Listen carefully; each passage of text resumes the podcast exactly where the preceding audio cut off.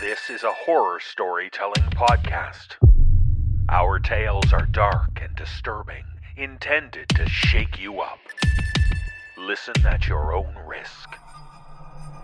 We are all around you. And tonight there will be no sleep.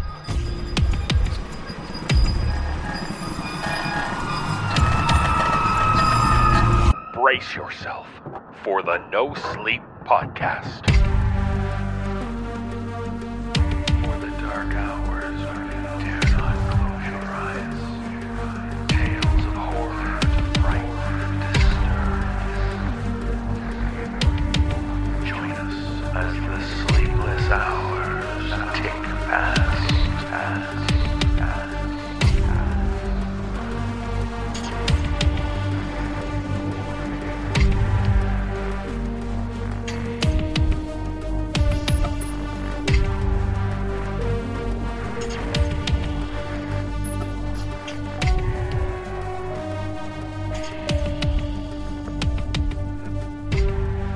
It's the No Sleep Podcast. I'm David Cummings. Thanks for joining us.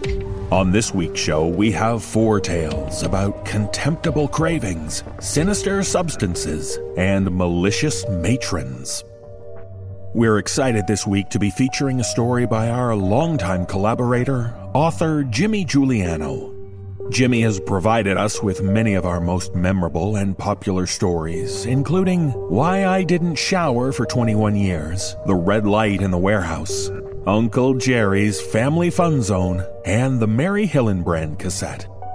Jimmy is an educational technologist at a high school north of Chicago and a TED Ed innovative educator. Oh, and he's also a damn good writer. We had the pleasure of meeting Jimmy at our Chicago live show earlier in the year. And, you know, normally when I meet someone who is super friendly, talented, handsome, and smart, I get insanely jealous. but Jimmy is just so darn likable that instead I count myself honored to be able to work with him and have his stories on our show. On this episode, the full first hour will feature Jimmy's tale called The Story of My Grandfather's Missing Arms. It features a wonderful score by Brandon and stellar production by Phil. You know, we have such an amazing community in our little no sleep universe. In this episode, we feature not only Jimmy, but authors T. Weaver, Michael Marks, and V.R. Gregg, all of whom have contributed multiple stories to our show. I'm so glad these talented writers trust us to adapt their works to audio and share them with you. So we thank them, we applaud them, and we wait no further to share their stories with you. So let's get to it and kick off this week's show.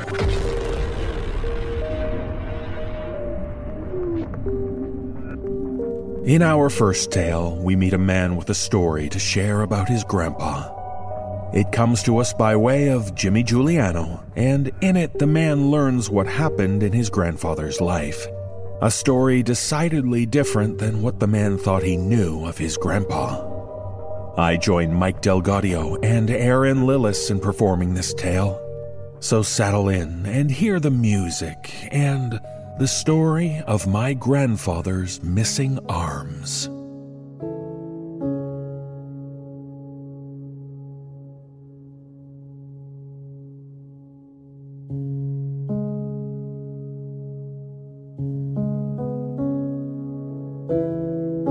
I remember stumbling into a forbidden room in my grandparents' house when I was a boy. The room was upstairs and it was always locked. I know because every time I visited, I snuck away, tiptoed up the rickety steps, and wiggled the knob, you know, just to check. Each and every time, the wooden door stayed firmly closed. But one time when I was 12 years old, the door actually creaked open. A musty smell blasted me in the face, and inside the room were dozens of paintings. They hung haphazardly in a variety of mismatched flea market frames, filling nearly every square inch of wall space. They were all paintings of arms. Not very good paintings, mind you, certainly not professional. I scanned the walls and immediately determined that they were all different paintings of the same two arms, both ripped off the shoulders and dripping blood. The blood sometimes ran down the severed limbs all the way down to the dangling fingers. Sometimes blood dripped off the mangled shoulder end and formed a pool at the bottom of the canvas. It sounds violent and macabre, but it was actually really quite beautiful. Each painting was at a different angle, and each arm was covered in a variety of tattoos a roaring dragon with outstretched wings, a crucifix, a squirrel piloting a fighter plane, a nun leaning over a gravesite with a rosary hanging loosely from her hand, a hodgepodge of wildflowers bursting with pinks and reds and oranges, the colors vibrant like fire, so hot I could almost taste the heat on my tongue. But the oddest sensation was desire. I craved the paintings. Something inside me wanted to rip the paintings off the walls and sneak them away with me into my own bedroom. I, I couldn't explain it. I, I just, I, I just had to have them. I reached to pull one down when I felt a heaviness on my right shoulder. I looked down and saw a prosthetic hand resting near my neck. It was my grandfather's plastic hand. I swallowed hard.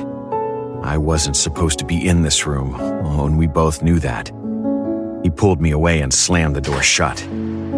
With one prosthetic hand still on my shoulder, he brought his other prosthetic hand up to his mouth. He made a shh noise, and I knew I was to keep my 12 year old trap shut. He never told my parents, and I never said a word either.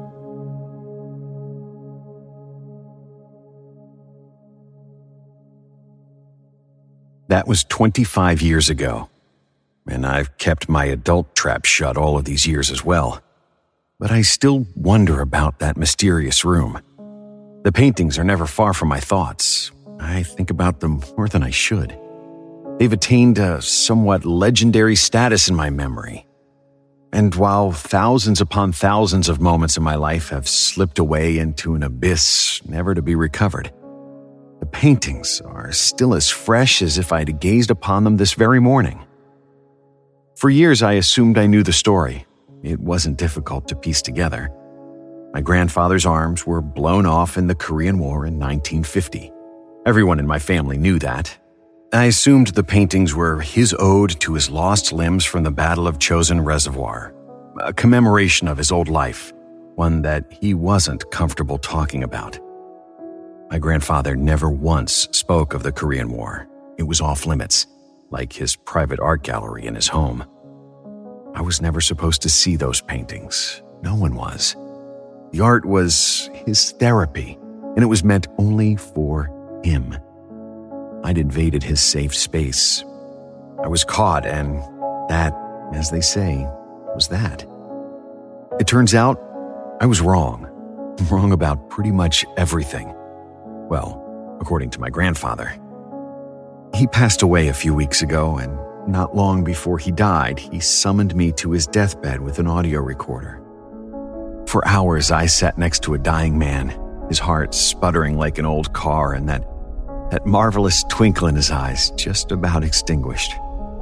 But there was still a little bit left, enough to tell me the other story, the one with the lust, the regret, and the horror. The one with the creature. That damned, forsaken thing. My grandfather's prosthetic hand caressed my wrist as we talked. I remember wanting to savor the feeling of the cool plastic gently rubbing against my skin. It was the last time I saw my grandfather alive.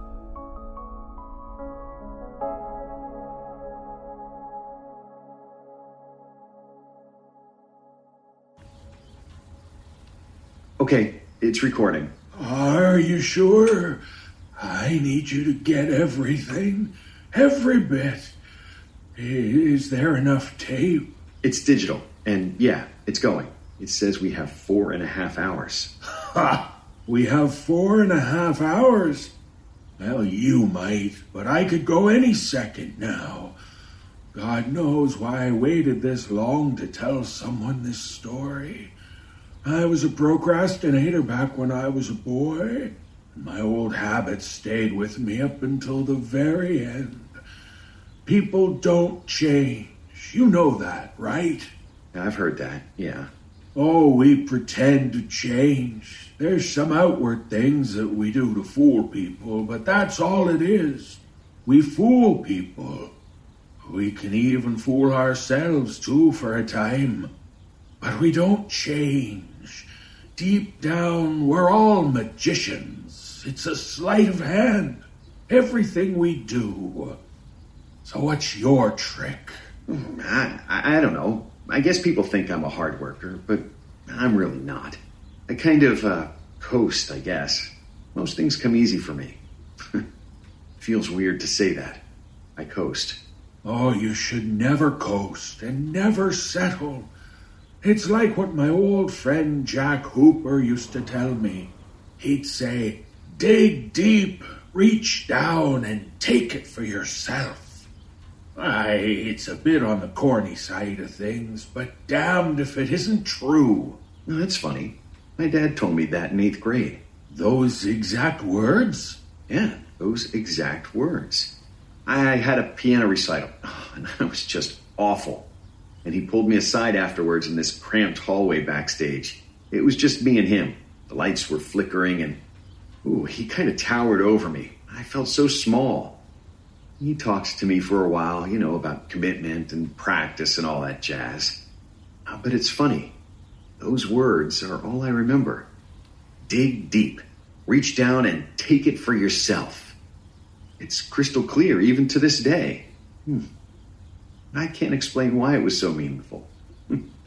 I really can't. Jack and your old man must have subscribed to the same school of thought. Have I ever told you about old Jack? No, you haven't. of course not. What am I saying? I've never told anyone about him.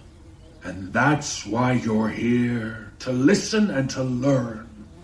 And I want you to make me a promise. Can you do that for me? Sure. Anything. I'm I'm going in a few days. Grandpa, only the Lord knows where for sure, but hopefully it's someplace nice. White sands, lush trees. Who the hell knows? I want you to play this tape at my funeral. I want everyone to know the truth.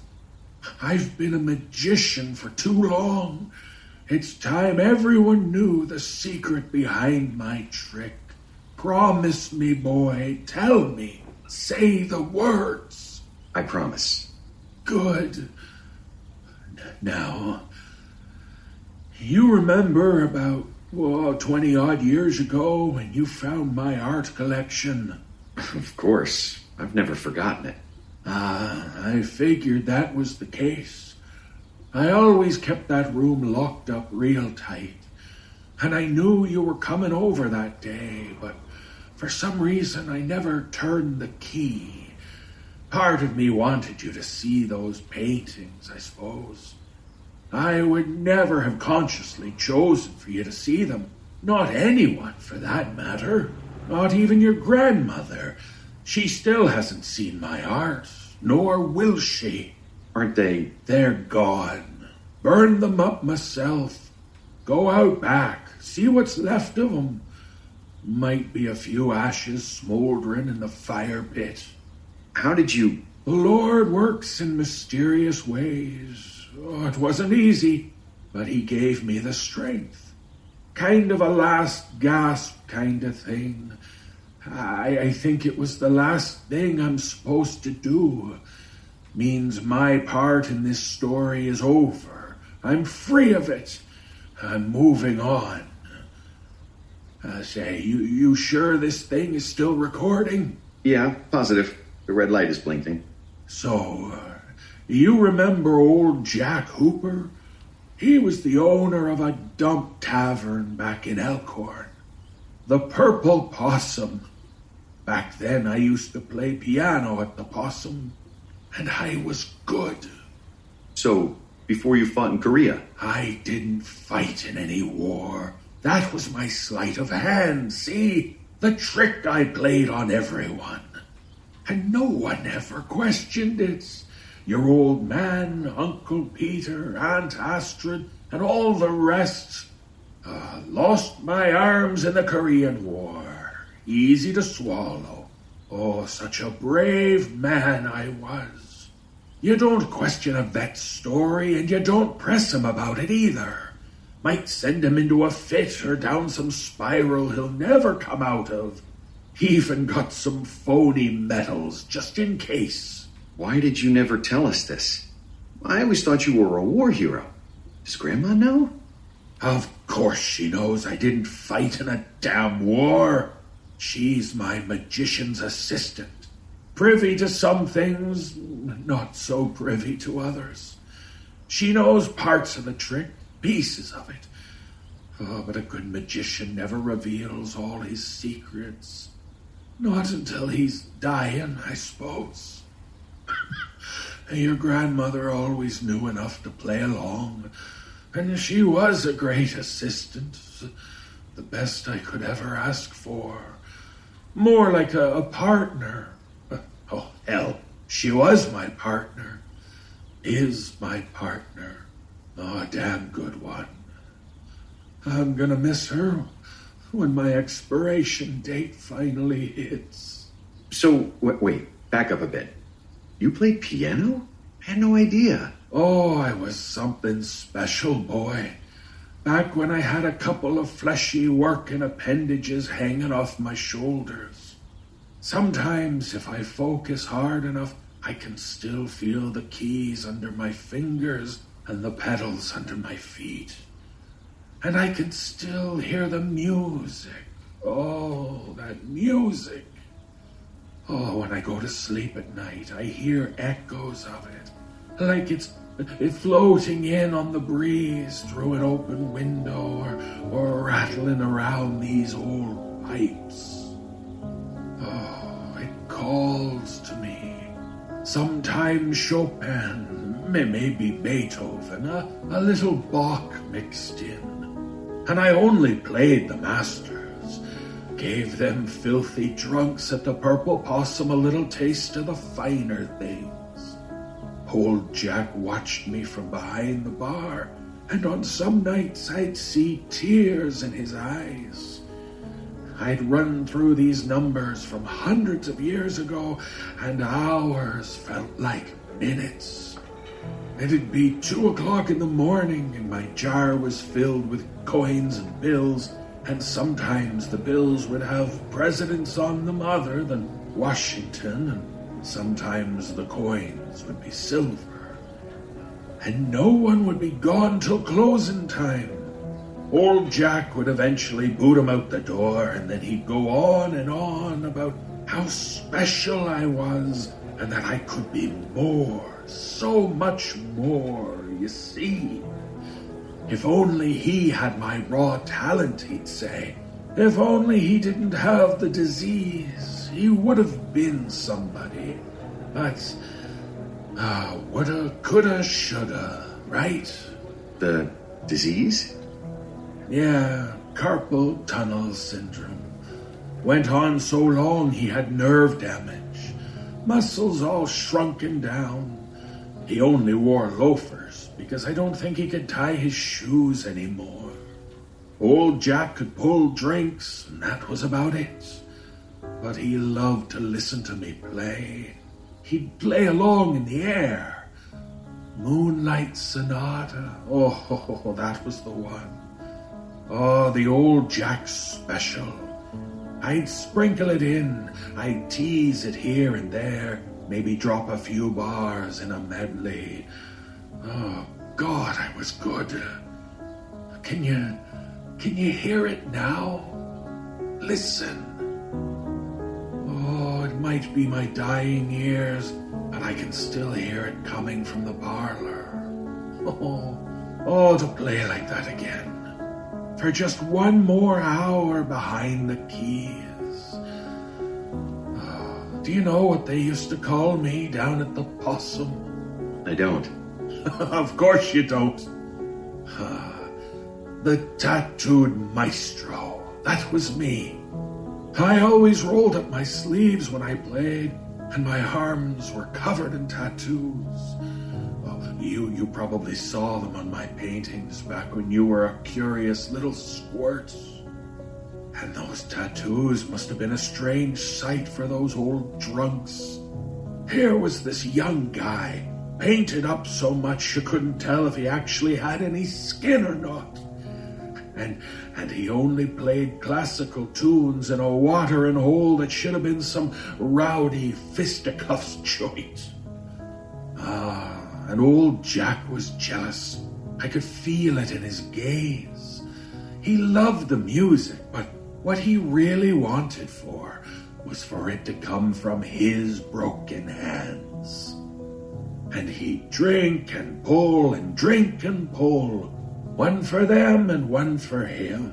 Oh, but soon it was one for them and three for him. And closing time would hit, and he'd be as drunk as a Mississippi skunk. And he'd yell and cuss at me breaking glasses on the bar and falling down in pools and spilled beer and cigarette butts and probably his own piss.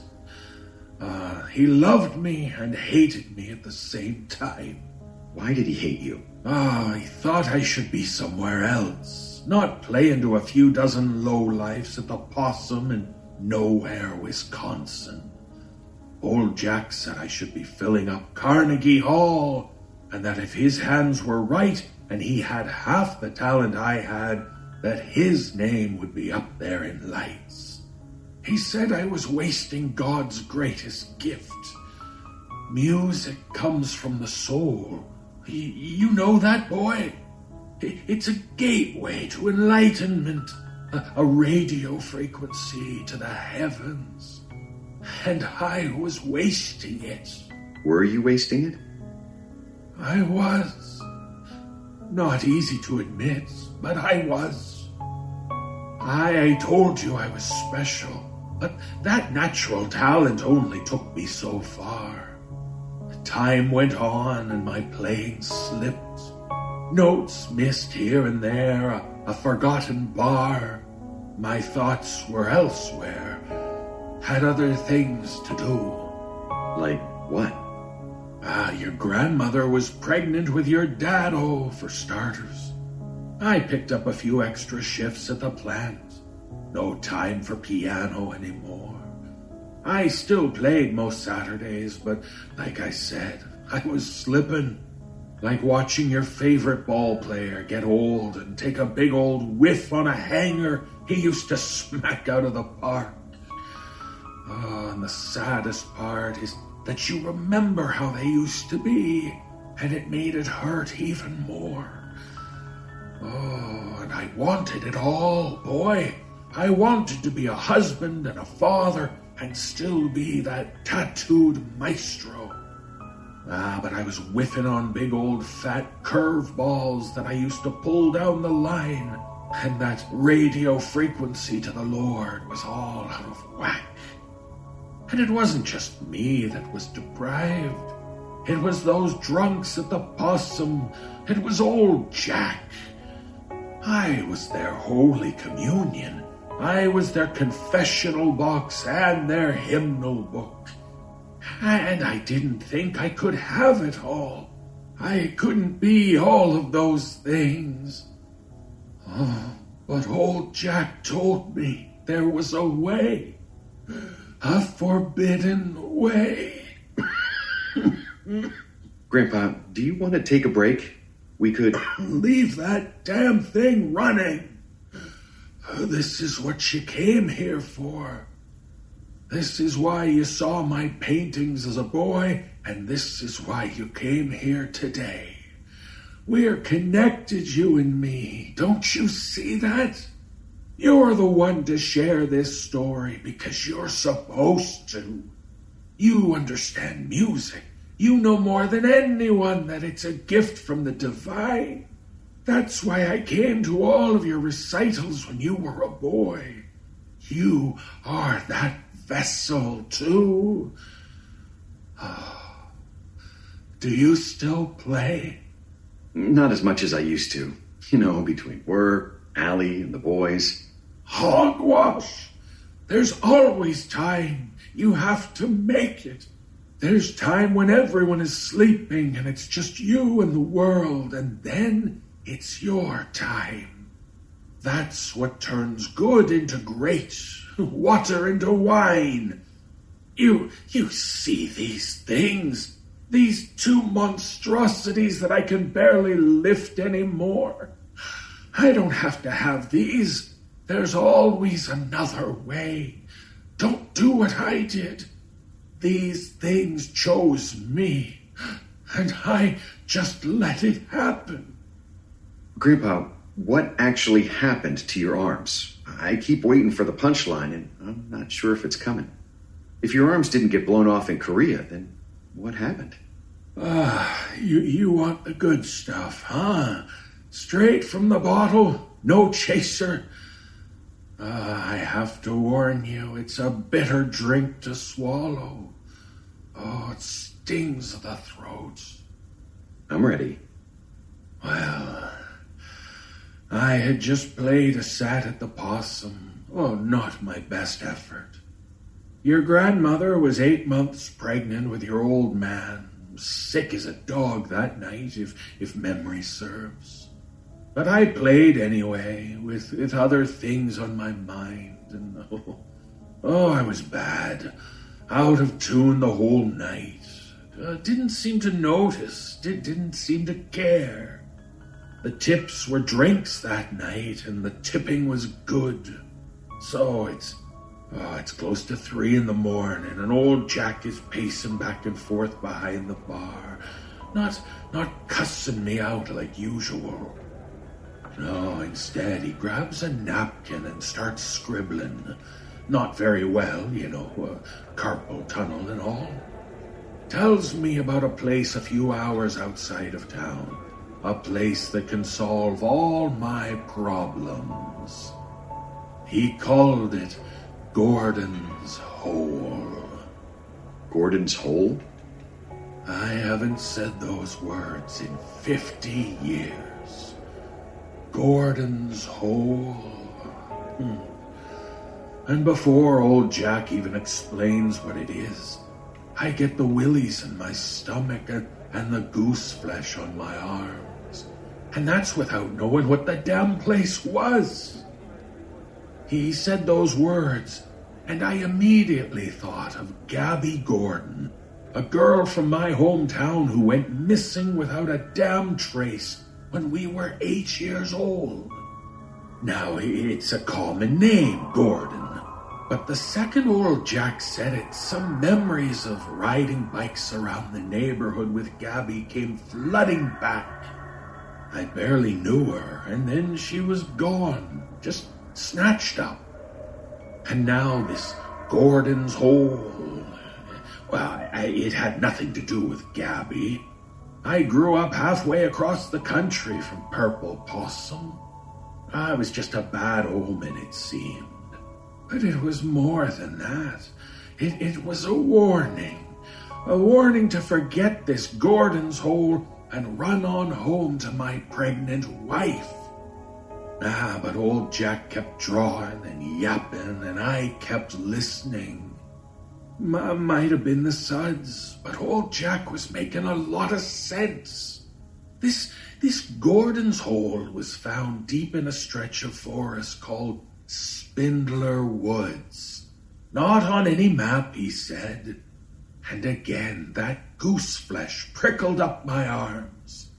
Oh, I can feel it even now. Even on these plastic flappers of mine, I swear I can feel it. You see, I knew a man named Stephen Spindler, a neighbor of mine, when, when I lived in Crown Points.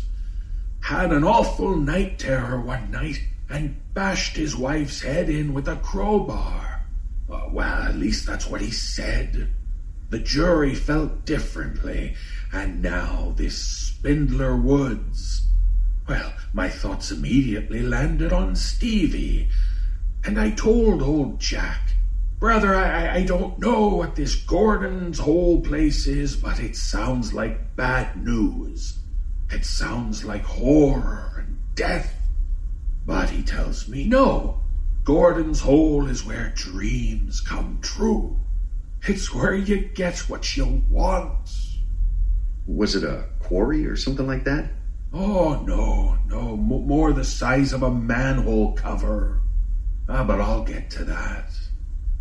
Ah, well, I drove when I shouldn't have been driving that same night. Uh, trucked it for a few hours out to this Spindler Woods. Oh, there might have been something extra in those suds that evening. I, I wasn't thinking clearly. Followed old Jack's directions, trudged down some winding paths in the woods for a while, until I found what I was looking for. Two, two trees sticking out of the ground at unnatural angles, forming something uh, of an X. And there was Gordon's hole, just like old Jack promised. Oh, n- not sure if I was more surprised that I managed to find the damn thing, or if it was real in the first place. So it was just a hole. What were you supposed to do? Old Jack wasn't too clear on that part. He just told me to sit right there and wait for the thing to come. The thing? oh, you betcha. Oh, old Jack had this odd twinkle in his eye when he told me that. So I did. I plopped down next to that hole and waited. I, I reached my arm inside just to get a sense of how deep it was, and I couldn't find the bottom. Leaned in pretty far a few times, hooked my foot on a tree root just to be safe. Still couldn't find the bottom. Had no idea how far it went. And I felt cold breezes blowing in from under the ground, and I imagined it was some sort of cave. Ah, I can't tell you for sure. Went there the one time, and I've never been back. Not ever. Why did you go? I mean, what were you expecting? What Jack told you sounds kind of vague.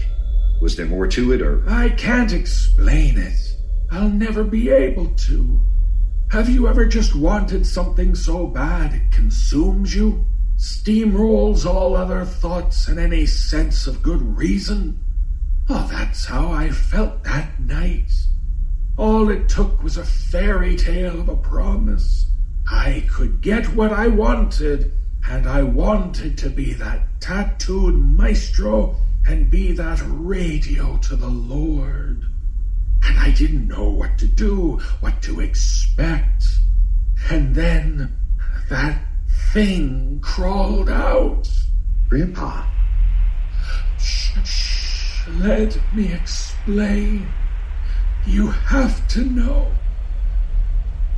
This thing came out of the hole, crawling on all fours, naked and slender, with skin that was scaly. It was almost human, but not quite. Like, like how a little kid draws a picture of a person. Something just wasn't right. It, it, it was female, but not really. I Had female parts. So I, I'm backing away on the ground, and this thing is moving towards me, all graceful like, nose up in the air, kind of huffing and puffing. I, I, I back up against a tree, and this thing crawls on top of me and pulls itself up by my shoulders. Its skin is smooth and cold, just ice cold. And the head is elongated, kind of narrow. And I remember looking down at its hands and counting the digits. It, it was dark, but I only counted four fingers on each hand. And it wasn't missing one either. It was only supposed to have four. And we're face to face. And this thing is staring at me with these black eyes. No emotion, like a shark's eyes. Not blinking. never blinked once. And, and then it unbuttons my shirt and reaches down and unzips my pants and. Oh, I'm, I'm not sure I want to get into these details. Well, let's just say that this thing and I. We became one being together. I'm not proud of it. I'm not sure how certain parts of me even worked at that moment. You had relations with her? Wasn't I clear enough for you? It wasn't a her. It had female parts, sure, but to this day, I'm not sure what that thing was. All I know is how it made me feel. It, it was some mix of horror and desire, fear and passion. I was terrified of this thing, but I wanted it all the same. I gave in to whatever this thing wanted me to do, and I'm ashamed to admit that I relished every second of it. In that moment, on that wet and muddy forest floor, I never wanted anything more. Oh, it kills me to say that. Oh, it truly does. And right after it was over, this thing leans in close and it whispers, Give me your arms. Give me your arms and, I sort of freeze up because oh this this is hard to explain. It said it exactly like your Aunt Astrid said it to me when when we were kids. The same way. Give me your arms? It was a small moment between me and my sister way back when. A private moment. I was swimming in the lake and Astrid was on the dock, but, but I couldn't get out of the water. And my sister says, Give me your arms. But the way she said it was so meaningful, so full of love. It stayed with me. It's still with me. Whenever I think of Astrid, I think of those words. Oh, and when that thing said it, it said it like my sister, like it was channeling her. But it didn't have the same meaning at all. Meant something else. The innocence was gone, like it was using my own memory against me somehow. Kind of how Gordon and Spindler should have been some bad omens. This was sort of that same thing. So, I lift up my arms, offering them to the thing, and this this black goop came pouring out of its mouth, vomiting all over my arms. Oh, it, it wasn't hot, but it was sticky and bubbling all the same. And here I am, pants around my ankles, rolling around and panicking like my arms are about to burn right off. And, and when I gather my wits and sit up and wipe the goop from my arms, the thing is gone. Uh, probably crawled back into that hole to God knows where. Grandpa, this is. I mean, you, you don't sound like you're pulling my chain. It's, it's just that this story is a little hard to believe.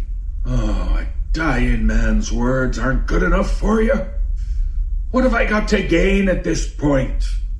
But what you're telling me is that there's some kind of a monster living in the woods? I never said it was a monster.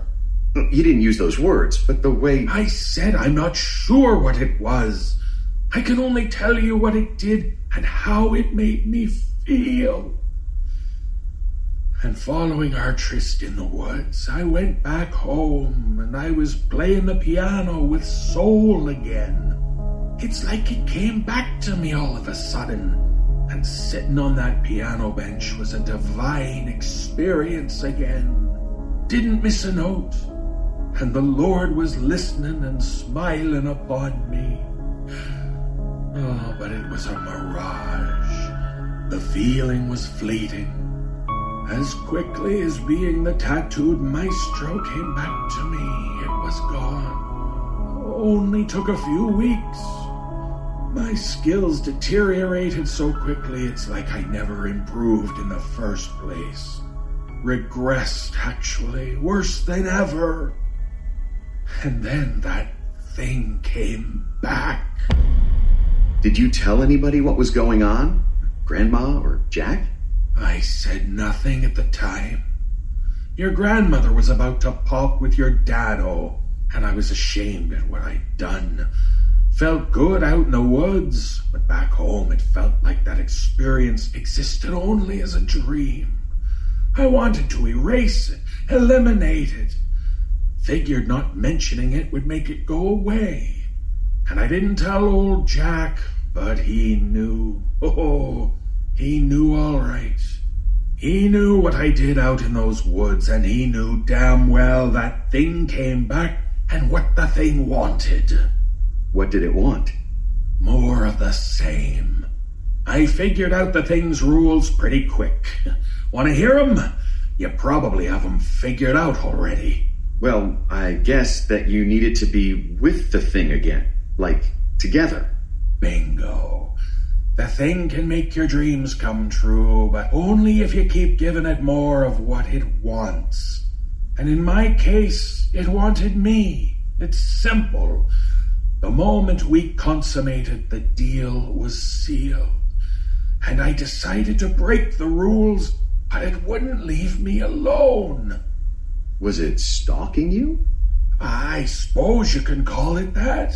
Sneaking into the possum, listening to me play from a dark corner, trailing me in the streets on the way home, knocking and scratching on the windows at my house, crouched under the kitchen table, just watching me and your grandma eat dinner, sometimes pawing at my leg a bit.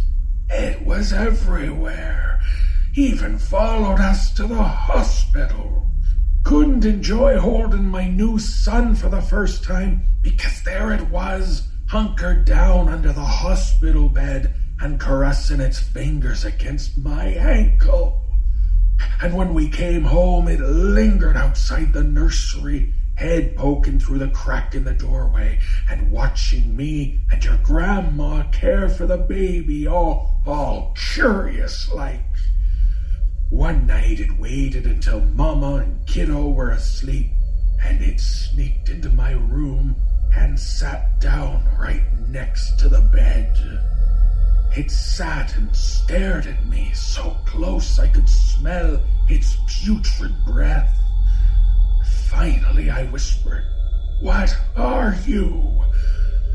Well, it seemed to ponder this for a moment, and then it said in this hoarse and ragged voice, I don't know. And I truly believe that. That's why I can't say if it was some sort of a, a cursed human or a monster. If it was a god or, or some sort of damned forsaken thing from hell. It was simply something that wasn't supposed to exist and I'd given it life, given it purpose, and it was taking something from me. First it was my fidelity, then my talents, then it was the joy of fatherhood, and then it was my arms themselves. They started to decay. My God, what did. I mean, literally decay? Flesh flaking off my skin. Scratched myself and the skin peeled off like an orange. Saw muscles and tendons and bone. I didn't have a lot of time, maybe a few days, until they just kind of fell off. Oh, but I knew how they could get better. All it would take was another fling with that thing from the hole. But then what? Another couple of weeks and I'd have to do it again and again and again until the end of time? No, no, no. I was done, boy. I was done. Took a bottle of Jack, a thick rope, and my hunting knife into the bathroom instead. Did what I had to do. Woke up in a hospital bed a few days later, minus two arms. Miracle I lived. Oh, damn miracle. I, I figure the thing had something to do with that, but who knows? Maybe the Lord had finally forgiven me. I'd like to think I atoned. And do you know what the funny thing was? There's something funny about this? They said when they found me, the arms were gone. Nowhere in sight. Somebody had snatched them. Old Jack. Well, aren't you paying attention? You're damn right. When I finally went back to the possum months later, there was old Jack at the piano, hands dancing across the keys, playing Moonlight Sonata. Oh, and he was damn good too. Played like me back when I was the tattooed maestro. And old Jack was wearing a long sleeve shirt, but every now and then the cuffs would creep up and I'd spot my old tattoos right on his wrists. The some bitch had my arms. Oh, God knows what he had to do to get them, and Lord knows how long he kept but he looked happy behind the keys, I'll tell you that much. Fulfilled, like he found his purpose. Ah, not sure whatever happened to him. I've always wondered.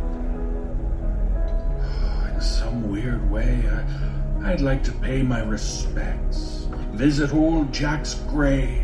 Hmm. Bastard's gotta be long dead by now. Uh, but I'm too old and dying too fast to do that now. Pay your respects. I was a better man after all that. Got something out of my system, I suppose. Have three kids, ten grandkids, and an amazing wife. Never betrayed her again. Have old Jack to thank in a weird way. If it wasn't for Gordon's hole, who knows where I would have ended up. A lot of worse things than missing a few arms. a lot of worse things. Grandpa, where exactly is Gordon's hole? Ha ha! You think I'd tell anyone that? And why do you want to know anyway? I guess I'm just curious. If this is all true, then this place might be some cosmic gateway or a tunnel to hell or. If this is all true, you don't believe me?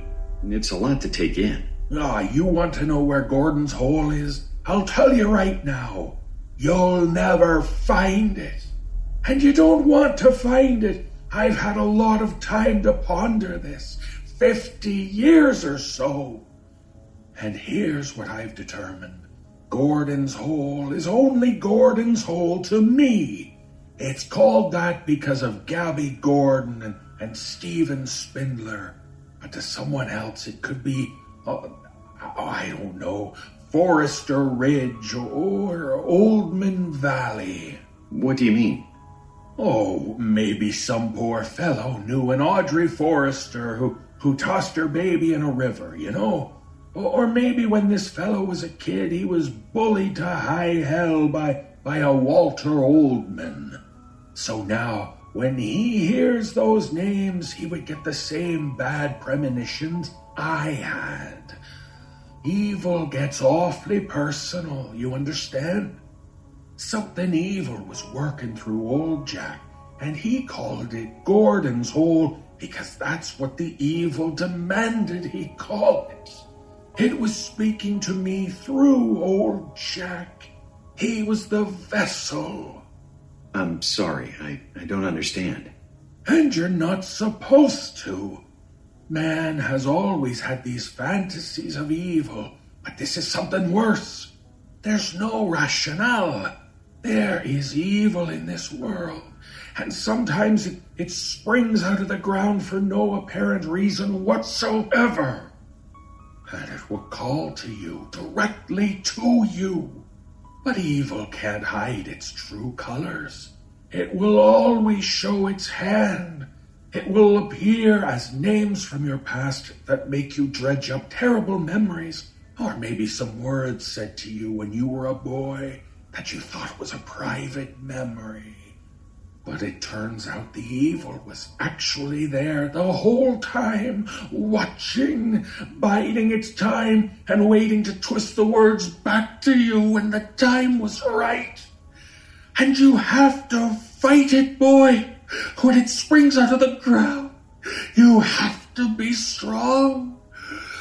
Because those words might tell you to do something, and you're going to want to do it, but you have to fight the urge.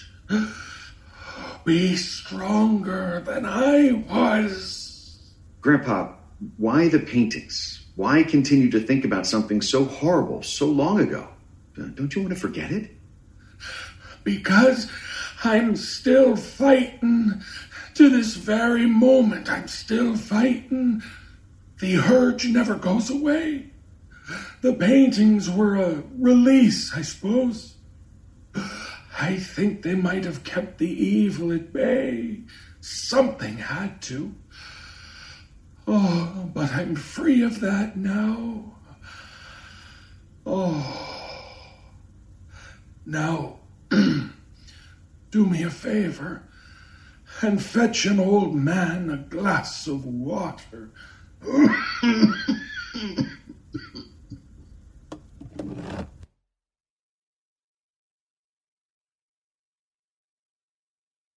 My grandfather passed away eight days later. I ruminated constantly on his unbelievable tale from the moment I left his bedside, turning the story around in my head and looking at it from every possible angle. Grandpa wanted me to share it at his funeral, but it felt sensationalistic, like I was being had in a way. He spoke a lot about magicians' tricks and sleight of hand, and part of me wondered if he hoped for one last illusion from beyond the grave. I decided to take the recording to the magician's assistant, my grandmother.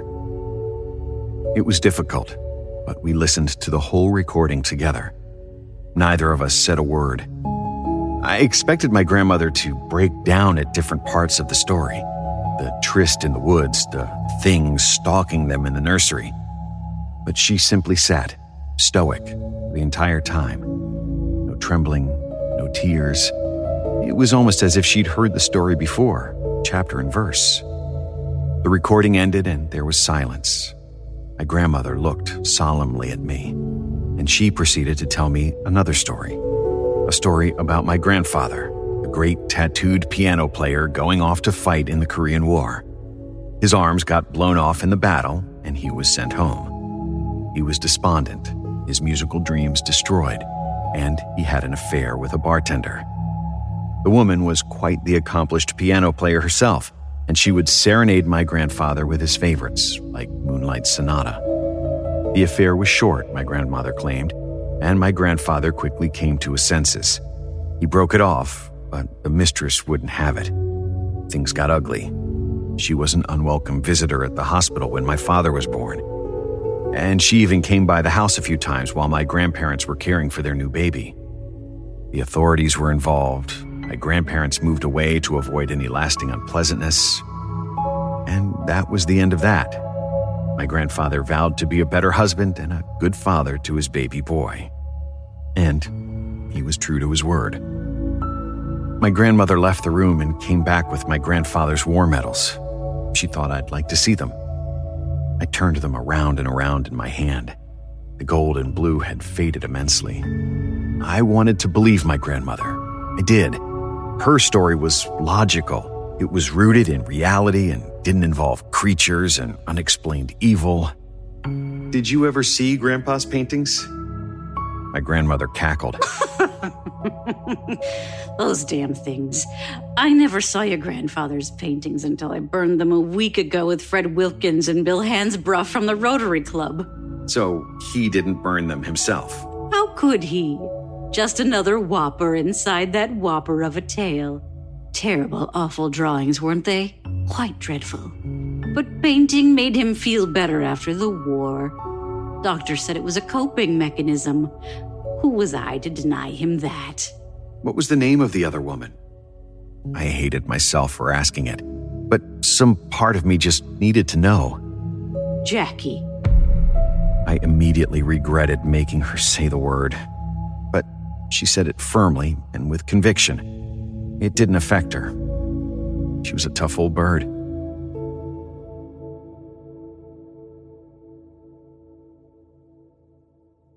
The funeral came and went. I didn't play the recording like I promised. I kept the story to myself. But it tormented me. I listened to the recording again and again, each time the disbelief lessened. For some strange reason, I wanted my grandfather's story to be true. Uh, maybe it was because I identified with his plight somehow, the, the failed piano dreams when life's responsibilities get in the way. But no, I loved my wife and kids. I was happy. Music was in my past. I was never as serious about music as my grandfather was. I was different. I dug into the story more. Oh, it consumed me. I determined that those war medals could have been faked. Spindler Woods wasn't on a map, but maybe I was looking in the wrong places. Maybe my grandfather got some final, miraculous fit of strength that helped him burn all those paintings by himself. And maybe this Jackie was, in fact, a man. She wasn't.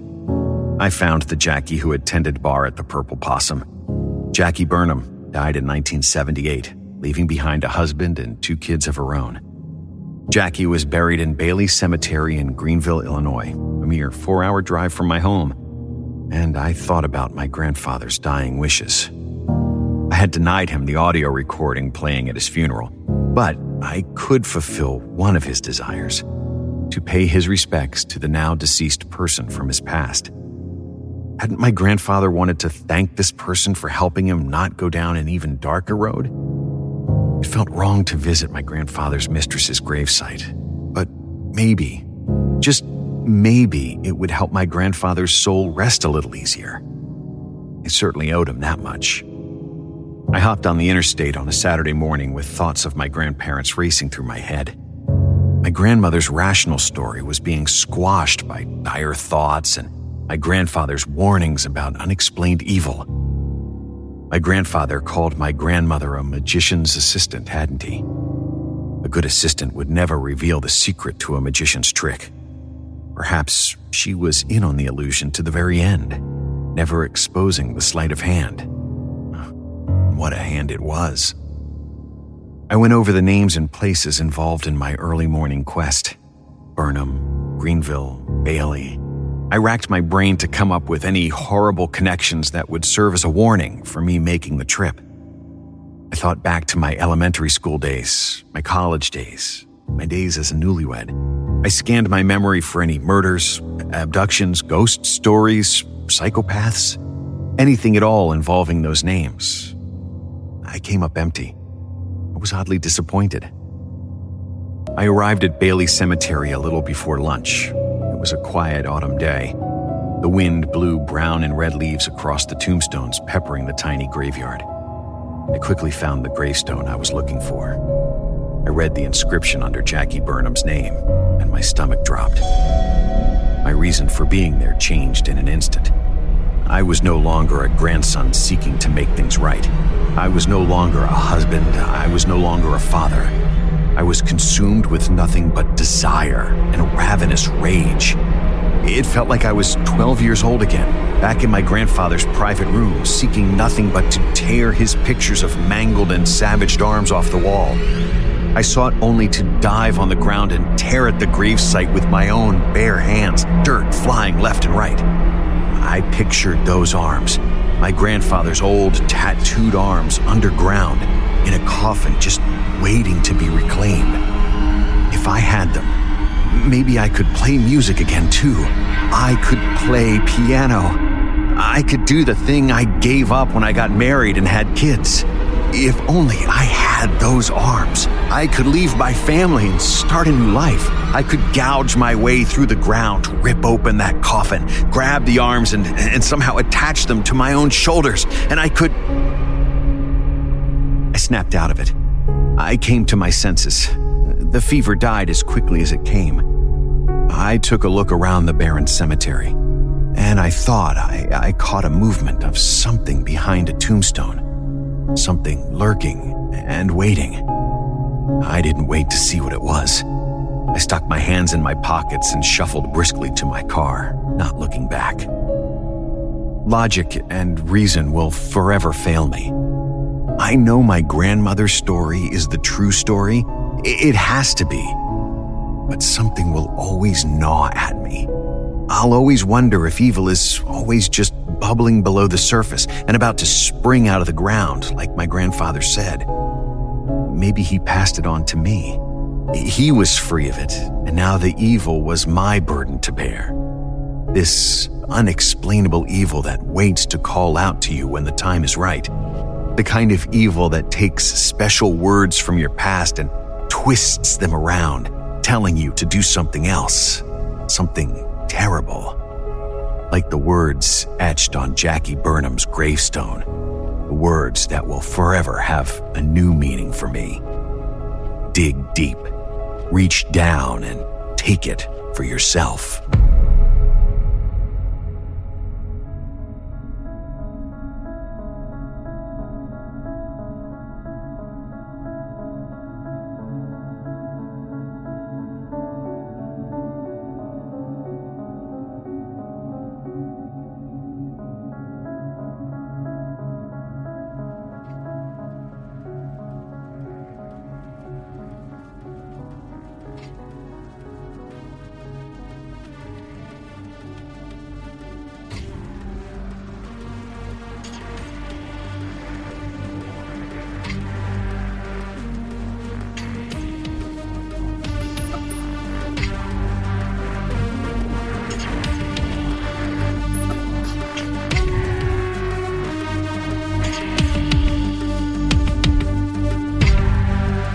So, another episode has drawn to a close, and our nightmares dissolve into the ether.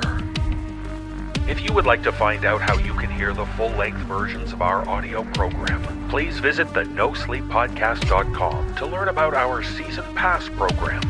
25 episodes, each over two hours long, and three exclusive bonus episodes, all for only $19.99. On behalf of everyone at the No Sleep Podcast, thank you for listening.